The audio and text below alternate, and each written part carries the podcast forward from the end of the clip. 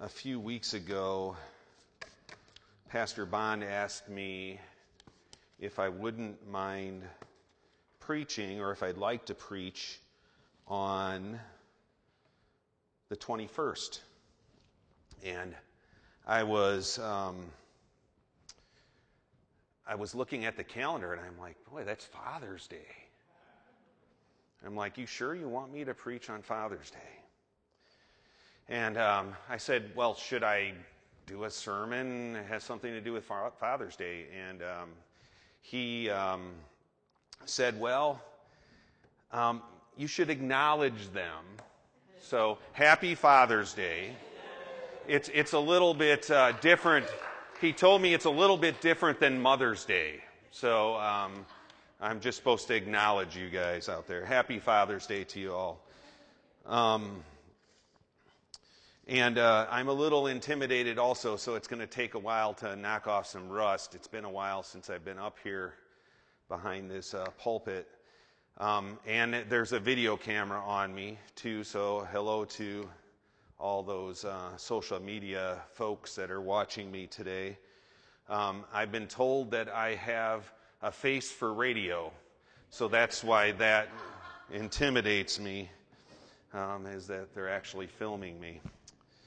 All right, well, let's get into it. And um, I need you to turn to Ephesians 6.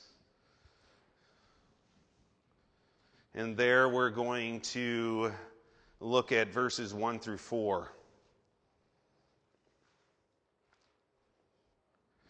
Children, obey your parents in the Lord, for this is right. Honor your father and mother. This is the first commandment with a promise that it may go well with you and that you may live long in the land. Fathers, do not provoke your children to anger but bring them up in the discipline and instruction of the Lord. Let's pray.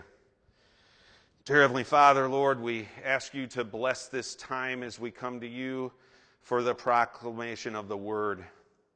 We ask you to, I ask you to get me out of the way. I don't say words right all the, all the time. I, I stumble on my words and and Lord, I, I, I pray that uh, your words can come through me even though I do those things. And Lord, um, I am not a father up here that should be giving this message. I've got things that I know when preparing this sermon, Lord, that um, you are working within me. And I pray that I will yield those things to you and that your word will be as clear to me as it is to everyone that hears it. I pray these things in your Son's matchless name, Jesus. Amen. In a book called Lectures on Revival by William Sprague, he, de- he details four areas in which he believes God uses to ignite the fires of reformation and revival within his people. The four points, uh, I'll start with point number one a return to the faithful preaching of the Word of God. Within the evangelical church today, especially in America, this is not the case in a lot of places. Emphasis is on everything but preaching. Martyn Lloyd-Jones, you might have known, known him, he's uh, passed away now. But he says this historically speaking, a return to the preaching of the Word of God has always occupied a central place in the work of revival. Point number two from William Sprague there is a recommitment to private and corporate prayer. Not only do people get serious about praying in their closets, but they begin to meet together as a body to repent and seek the face of God. Point number three a renewed dedication to regular instruction of the scriptures. By this we mean small, Bible, small group Bible studies, personal Bible reading, catechizing, scripture memorization, the study of doctrine, the study of theology. which in our day has been set aside as divisive and impractical. But that becomes important again during these times of revival. This is an indication that God is at work. God is jealous for his truth. This would be an indication that he is beginning to awaken his people. Church, the opposite's true also. When God, when God's people set aside doctrinal distinctives and clarity for the sake of external unity, there is no revival, and the church falls into long periods of silence. They hear silence from God. Of course, we don't have time today to get into those doctrinal distinctives that are important, but know this it's a single it's a signal of the downturn in the church when we have that time where we do not care about doctrine. So fourth the first fourth point here, this might be the most surprising of all the points. It is a renewed commitment to the faithful fulfilling of parental responsibility. There's no promise if we follow these four steps that we will see a res- revival within the global church. Revival and reformation is a sovereign act of God. As much as we would like to conjure up the necessary means for revival, we have to remember God is sovereign. And in great part, if we've learned anything from the past, that a thorough return to our parental duties, and especially the duties of fathers, fathers taking up their God given responsibilities as prophet, priest, and king in the home, it's imperative. It's imperative for our renewed commitment to the faithful fulfilling of our parental responsibilities.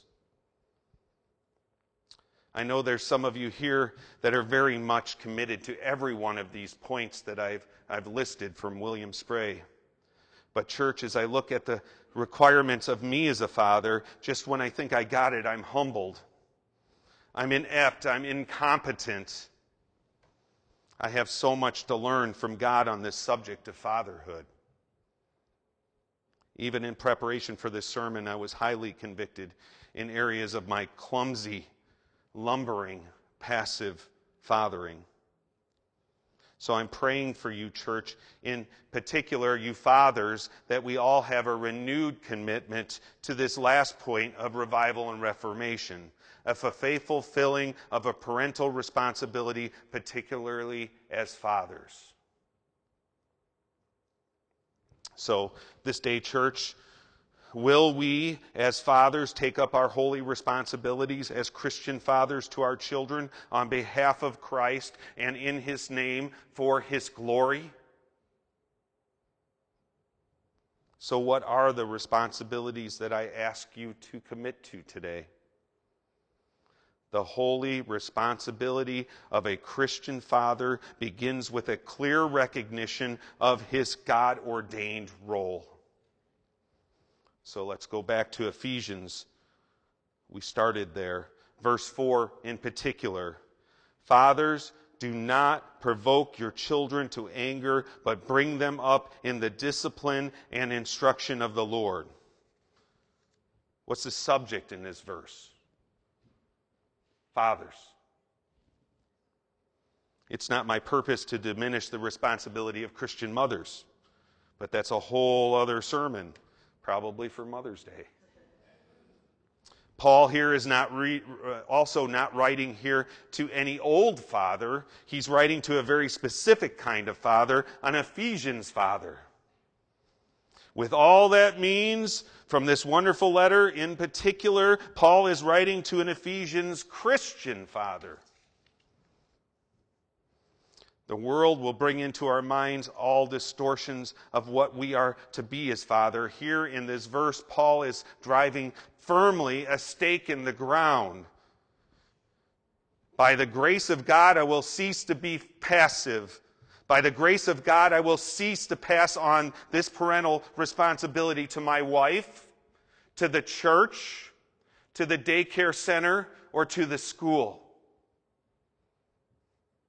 This work begins with a clear recognition of my God ordained role as father, prof, prophet, priest, and king in my home. Hopefully, you guys are saying, boy, this is really good. but, but what's the next step? Where do we go from here, right? And that's a good question. I would guess most of us as fathers have a heart for this task, but we, we lack the understanding of what we need to do. There are some things we need to do as fathers, but my purpose here today is not to talk about what we need to do, but to clear up our understanding of how we are to think about this. What we are to do as fathers is, is predicated on certain theological truths about the nature of our children. Until we understand these truths at a foundational level, we will never really truly understand what we are to do as fathers, and we won't be motivated to actually do them. So, my theme this morning is the holy responsibility of a Christian father must be determined by a biblical understanding of who our children are. Again, Ephesians 6, verse 4 Fathers, do not provoke your children to anger, but bring them up in the discipline and the instruction of the Lord. So the subject, again, is fathers, right? The object of this task Fathers, do not provoke your children to anger, but bring them up. I realize at this point you might be thinking, this is simple. Let's just not provoke our children to anger, right? But if we fail to, we can't fail to ignore something that we could take for granted with this verse. The, the who is the them here, the ones we are to bring up. Who are these children? If we're to bring them up, who are they? We need to know who the object is. This means we need to know what they are like. Once we understand what they're like, it will have the greatest influence on how we bring them up. Where do we get this information? Where do we get the straight scoop on children? Who are they? What they're like? Their nature? Their makeup? Do we get it from an expert in child psychology? Do we learn of them in a sociology class? From a well meaning but secular informed pediatrician? You might smirk as I bring some of these up, but these are the sources that have become the greatest influence on how the world thinks about our children. And, church, we're not exempt from this. The vast majority of popular Christian literature on the shelves today, written by names that most of you would all recognize, the great majority of it's been saturated in humanism and psychology. So, where do we find out what children are like. I'll tell you, there's a source that is reliable and has never missed the mark. Fathers, you find out what children are like by becoming a theologian. By discovering what God says about the nature of your children, by going to the scriptures and from them grasping a biblical theology about the nature of children. It's here we must take our thinking about children and adjust it. It's our theology that determines our practice. Don't get me wrong. Please do not take me as absolutes. Somebody will run to Pastor Bond and say something was wrong here. Don't get me wrong. You can have outside sources. There are good outside sources. But we should never take those outside sources and tweak what the Bible says about children. The Bible is our authority. Everything else, including psychology, bows its knee into subjection to the Word of God. So, what does the Bible say about our children? This morning, I'm going to give you four principles about what I believe the Bible teaches about our children. Principle number one we need to recognize our children, our image bearer of the Most High God. Because we share some biological similarities, the secular scientists will tell us that humanity is the most sophisticated, highest form of animal. They would call us the apex of the evolutionary process. What does God say about this? Turn to Genesis 1. And in Genesis 1, we're going to read verse 26 and verse 27.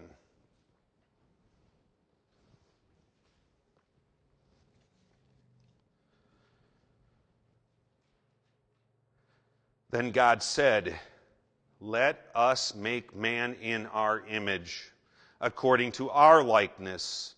Let them have dominion over the fish of the sea, over the birds of the air, over the cattle, over all the earth, and over every creeping thing that creeps on the earth. So God created man in his own image. In the image of God, he created him. Male and female, he created them. That is a packed couple of verses. But it, two very obvious truths should rush forward to us on our first point that we need to recognize our children are image bearers of the Most High God. God made man, and he made man in his own image. You have to understand, as fathers, that your child is altogether different than any animal, that your child possesses worth that far exceeds any created thing that God has ever designed. The universe wasn't created in the image of God. In its beauty, in its majesty, in its largeness, we can't even measure it. It's not said to be created in the image of God. Nothing in the animal kingdom is created in the image of God. Think about the holy angels, the seraphim, those glorious angels. They serve at the very throne of God. They're not created in the image of God. God created the human race to be set apart from every other created thing. We were created to radiate and reflect the very glory of God. But you know the story, right? God put Adam in the garden. Adam failed the test and thus plunged the entire human race into ruin, severely disfiguring the image of God that man was intended to reflect. However, though that image was marred, it's not lost altogether. The fall did not destroy the essential identity as man as an image bearer. And you say, how can we know that? Well, if we, I'm not going to have you turn there, but in Genesis chapter 9, verse 6, long after sin has reaped its havoc on the human race, God pres- prescribes the death penalty to Noah for those who are guilty of murder. Whoever sheds man's blood, by man's blood he by man's blood shall be shed, for in the image of God he made man. And why did God prescribe such a stiff penalty for murder? When a man murders another man, he has put to death one that bears the very image of God. James chapter 3 the New Testament now, long since the fall. When James is speaking of the deadly venom that comes from the tongue, this is what he says. James chapter 3 verse 9. With it, the tongue, we bless our Lord and Father, and with it we curse men who have been made in the likeness of God. So it's true that sin has entered the race, that we and our children bear the image of the Most High God. So our children possess an inherent capacity of reflecting the greatness and glory of God in their lives. And I might add, we don't have time to go through this today, but if you read Ephesians 4 and Colossians 3, this is greatly intensified after conversion. Our children are created with rational faculties, and one day they will stand before the very bar of God and be held accountable. They have been given dominion of the earth. They are stamped with immortality, possessing both body and soul that will exist forever in eternity, in either everlasting bliss or everlasting torment.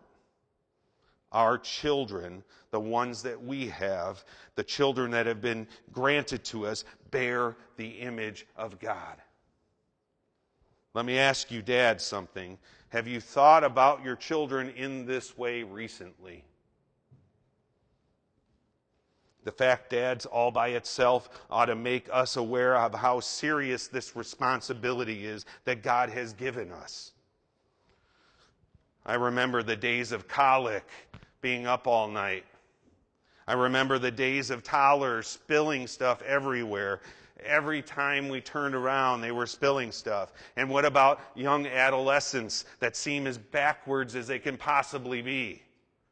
Dads, they are a person of the greatest value, worth, and dignity. Our children possess the highest possible value in all the created order. So listen, dads, how we train up our children or how we discipline our children should always be determined and influenced and shaped by their dignity and their worth and their value. Your child is an image bearer of God. Point number two our children are creatures possessing God designed individuality. Let me put an emphasis on God designed individuality. I need you to turn with me to Psalm 139. In Psalm 139, I'm going to look at verse 13 through 16.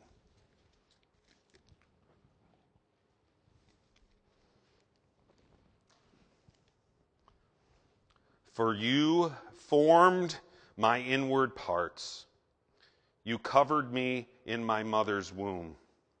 I will praise you, for I am fearfully and wonderfully made. Marvelous are your works, and that my soul knows very well. My frame was not hidden from you when I was made in secret and skillfully wrought in the lowest parts of the earth. Your eyes saw my substance, yet being unformed. And in your book they were all written, the days fashioned for me, when as yet there were none of them. Let me ask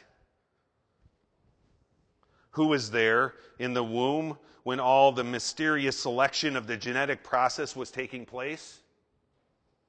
Who was there when all the anatomical and physical choices were being made? Who was there from the when the gene pool, the, all the things were being done in the gene pool, the basic mental capacities and the personality traits were being determined. Who was there? Who was there in the early moments of that child's life when it was determined that he or she would have dexterity in their fingers to be a piano player, a pianist? Who was there when it was determined that they would have the mind of an engineer who was there when it was determined that your child would have the body of an athlete. I can answer this one for myself. I wasn't there for those determining factors. So, are these all just determined by luck of the draw? Of course not. We believe in a sovereign God. You see, God was there and He was making all these decisions perfectly in your child. Dads, do you want to talk about establishing the biblical doctrine of self image? This is what you do. You begin by telling your child they were created in the very image of God. Then you take them to Psalm 139 and you tell them that God has put you together exactly the way He wanted you to be the master designer with infinite creative genius made you, he did the entire process down to the minutest of details. The bent of your personality, your IQ, the freckles on your nose. God Almighty has determined all of it. This is true of our children, dads. Some children will be more artistic, some children will be more mechanical, some will be more outgoing, others will be introverted. If you have more than one child, you know this. Just about the time you think you have this parenting thing dialed in and you're the expert, boom, another child comes along, and, and what do you discover? That this child doesn't fit into that neat little box you've created. And if you want to be humbled, just have another child. I've heard John MacArthur say once time he was, one time he was asked, the guy said, uh, John, with all the success that God has blessed you with, do you struggle with pride? And he looked cross eyed at the, the guy asking and he said, Pride? I have children. Fathers, you might have a son who can't hit a baseball off a tee, but his mind absorbs the facts and figures like you've never seen before. At this point, much more can be said about how we provoke our children to anger, seeking to live out our desires and our fantasies through our children to produce something that God never called your child to be we need to recognize that our children are creatures possessing God designed individuality. And until that factors into our process of training them up, you will do nothing but provoke them to anger. Dads, this also answers the very difficult questions that parents often ask when they discover that their child has been born with some kind of physical limitation. Psalm 139 is as, as true for a child of Down syndrome as it is one born with all his faculties operating normally.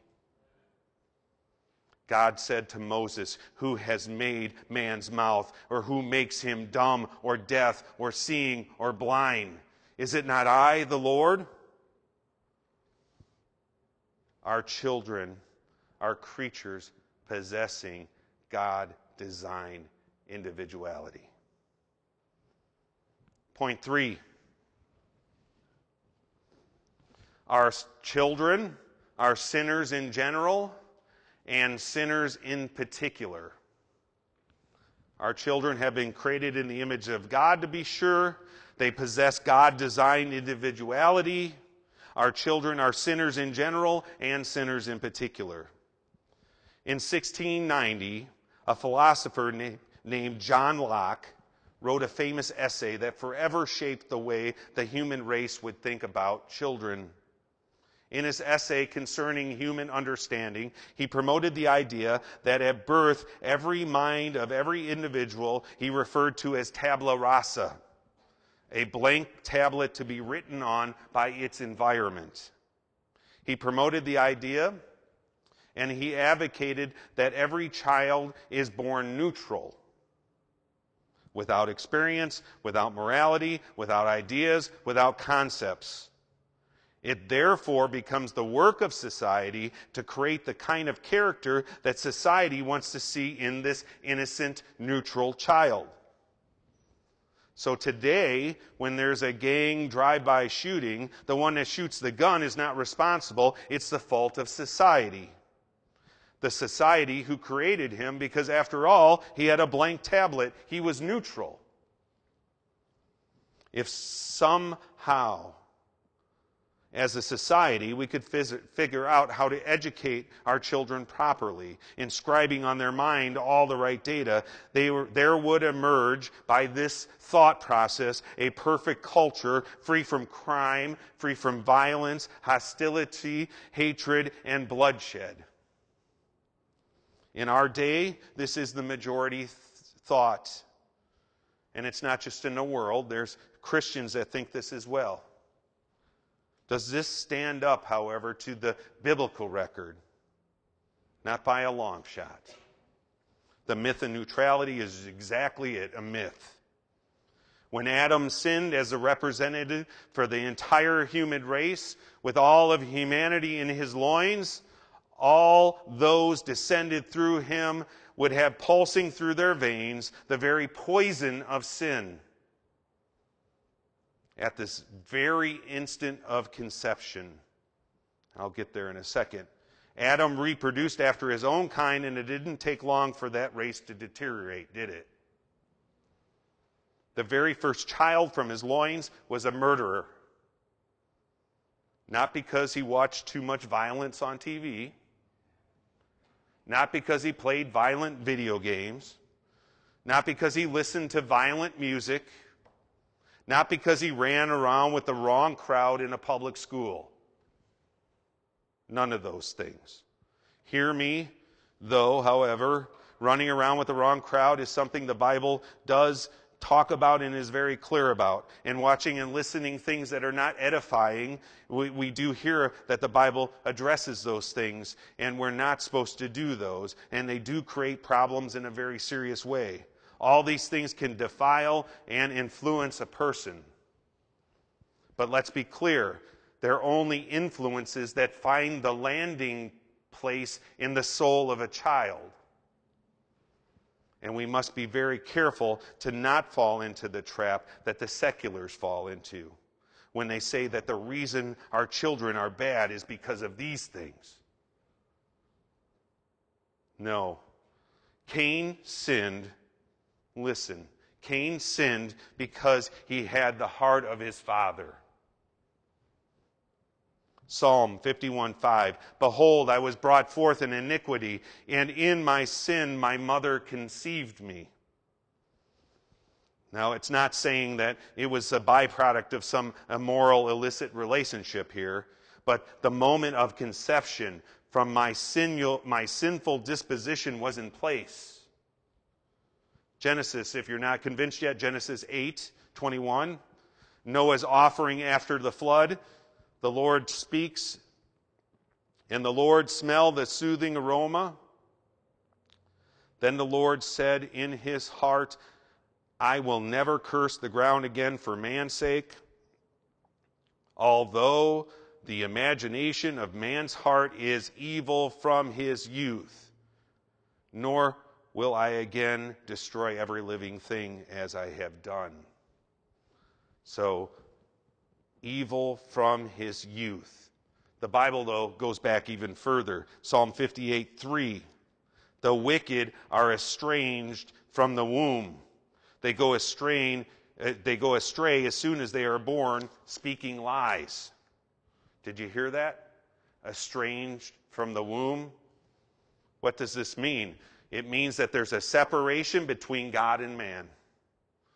And it says this estrangement is from the womb. It means it's at your beginning.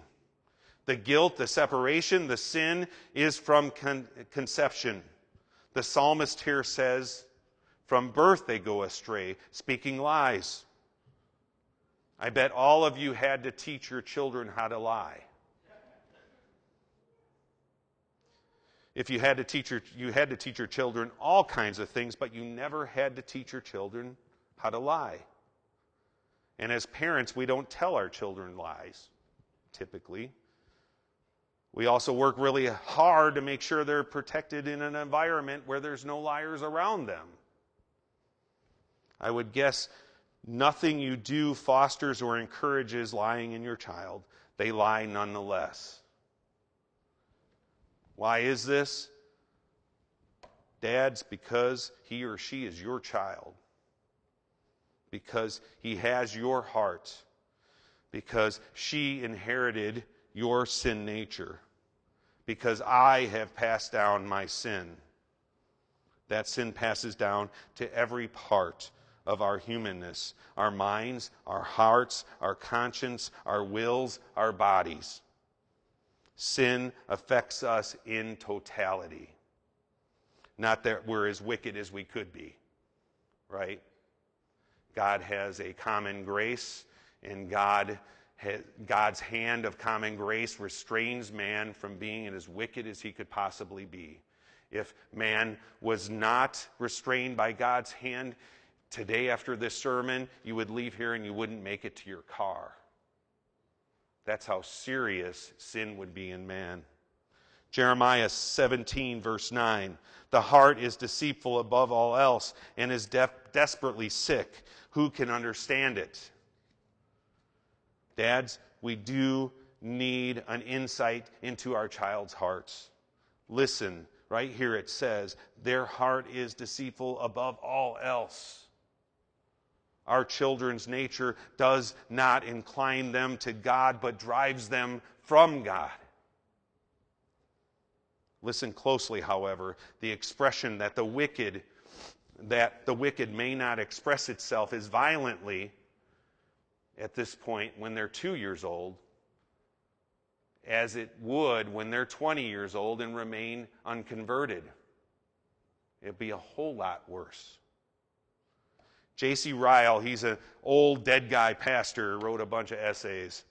Um, he said this Children are born with a decided, decided bias towards evil. And therefore, if you let them choose for themselves, they are certain to choose wrong. The mother cannot tell whether her tender infant will grow up tall or short, weak or strong, wise or foolish. He may or may not be any of these. It is all uncertain.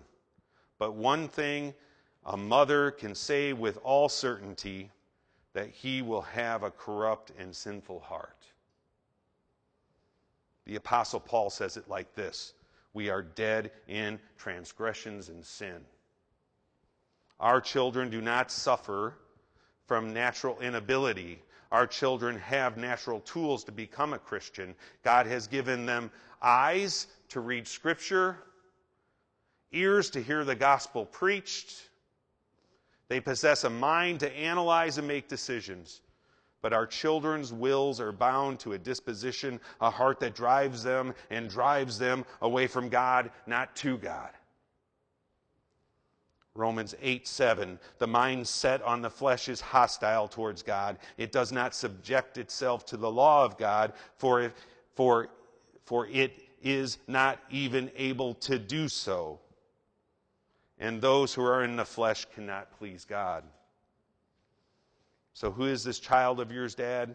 In addition to being an image bearer of God, in addition to being someone who possesses God designed individuality, your child is a sinner in general and a sinner in particular. So, what do I mean by a sinner in particular? That though our children have inherited this sin generally, this affects every part of our children. This is how depravity exercises itself on the life of a child. But sin will be particular with him or her. In other words, two children born out of the same womb, the offspring of the same mother and father, both inherit Adam's sin. Both are guilty. Both are spiritually dead. Both have a bad heart. Both are in need of grace. But nevertheless, that sinful heart that they have is uniquely predisposed to particular kinds of sins. Remember Jacob and Esau. They're twins. Yet, what do we know about Esau? He was rugged, a papa's boy, an outdoorsman, but a man that when he expressed his sin often manifested continuously through his life as someone who is controlled by the lust of his flesh, and ultimately it was his undoing. Then there was Jacob, a mama's boy, a manipulator, a deceiver, a liar. Same parents, same beginning, sinners in general, but particular sinners in distinction from one another. We may have a child like Moses who struggles with impatience and a temper. Or we may have a child like Samson who is a, a person whose sinful disposition inclined him towards sexual impurity.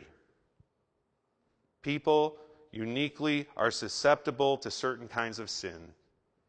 One man might struggle with one sin and another with another. Every child is a sinner in general. Depravity is no respecter of persons but how that depravity expresses itself in the life of your particular children is something that will be unique to him or her. Every one of our children will be predisposed to particular sins. So, what does this all mean? Since the holy responsibility to train up your children rests with you, dads, this n- means that we need to be with our children all the time, with our eyes and ears open to see and hear the unique displays of sin. This means we need to be in constant discussions with our wives about the nature of the sins of our children. If you have a family like mine, my wife is around them more hours a day than I am. She's learning and looking for those particular expressions. And together we need to be in prayer to God to help us with His Word to respond to these unique sins in particular in a distinct way. I don't believe you respond to all sins the same way. You don't discipline them all the same way. And this might require us, dads, to study on our part more, digging out the scriptures, everything we can find on a particular sinful habit, how to avoid, how to deal, how to overcome with it, overcome it. And I guarantee you it will necess- necessitate some extended prayer, maybe even fasting, so that we might discover the mind of Christ and the wisdom of the Spirit of God if we are to our holy responsibilities, then it demands that we possess biblical understanding of who our children are. Image bearers, creatures possessing God designed individuality, sinners in general and particular. And fourth, and you're probably happy I'm finally here to the last point. Fourth, and this point should bring you great encouragement. We need to recognize our children are individuals susceptible to the influences of saving grace. God can save children, and God does save children. Richard Baxter, he's another old dead guy. You can see from now, I, uh, from this sermon anyway, I like old dead guys. Uh, but he was a Puritan preacher, and he said this I am forced to judge most of the children of the godly that are ever renewed are renewed in their childhood. He says the children of Christian parents, more often than not, if they are to be converted, will be converted while they're children. Dads, if anything is to encourage you to be a prophet and a priest in your home, it ought to be this that your children are individuals that are susceptible to the influence of God's saving grace. Your children are not beyond saving. You cannot save them. I cannot save them. And frankly, they cannot save themselves. Only God can save them. But we know that God does not operate in a vacuum. In the midst of his sovereignty, he employs means the preaching of the gospel and prayer. This is what Paul says to Timothy Timothy, I know the sac- I know that you know the sacred scriptures from your childhood. He says, I've seen the faith in you that I saw in your mom and your grandmother, and they made known the scriptures to you. The scriptures, the agent of, agent of salvation. So, why should this encourage us? God did not put your children in the home of a non Christian man. He could have, by virtue of their guilt in Adam, he would have been perfectly justified in doing that. But he placed your children in the home of a Christian, someone who knows and loves Jesus. Why? So that your children would have the privilege that most other children will never have to hear the gospel, to learn from the gospel, to hear the sound of the gospel, to see the glorious beauty and the utter loveliness of the gospel. I know we don't look at it this way, dads, but God has placed your children in a home where you, as a dad, can be a prophet, a priest, and a king to your little ones, to your teenagers, and to your adult children. So today, dads, let me encourage you, but remember there is work to be done. Remember that your children are image bearers of the Most High God. They are creatures possessing God's designed individuality. They are sinners in general and sinners in particular. And finally, they're individuals susceptible to the influences of saving grace. Let's pray. Dear Heavenly Father, Lord, we I thank you for all the dads here. I thank you for the dads watching. Lord, I ask you um, to not let your word return void. Help us as fathers to not be passive. Help us as fathers to um, lift up to you our children, to be active in their lives. And Lord, we ask you for your sovereign grace in this effort. And I know, Lord, you'll answer that prayer. And Lord, I'm so thankful that we had the opportunity to study from your word today, Lord. And Lord, I pray that um, it touched someone. I know, Lord, for me, even studying this and preparing for this, I, I have a newfound respect for my duties. And Lord, I pray that that is what happens in the lives of men watching this. I thank you, Lord, for being the ultimate Father. I thank you that you died for us while we were yet sinners. I thank you for your grace. In Jesus' name I pray. Amen.